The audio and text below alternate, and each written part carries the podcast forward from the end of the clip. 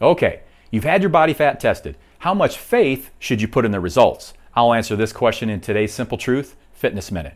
Regardless of the method, all body fat tests are estimates and only as good as the instrument operator, the calibration of the device, and whether the recommended testing protocols were followed.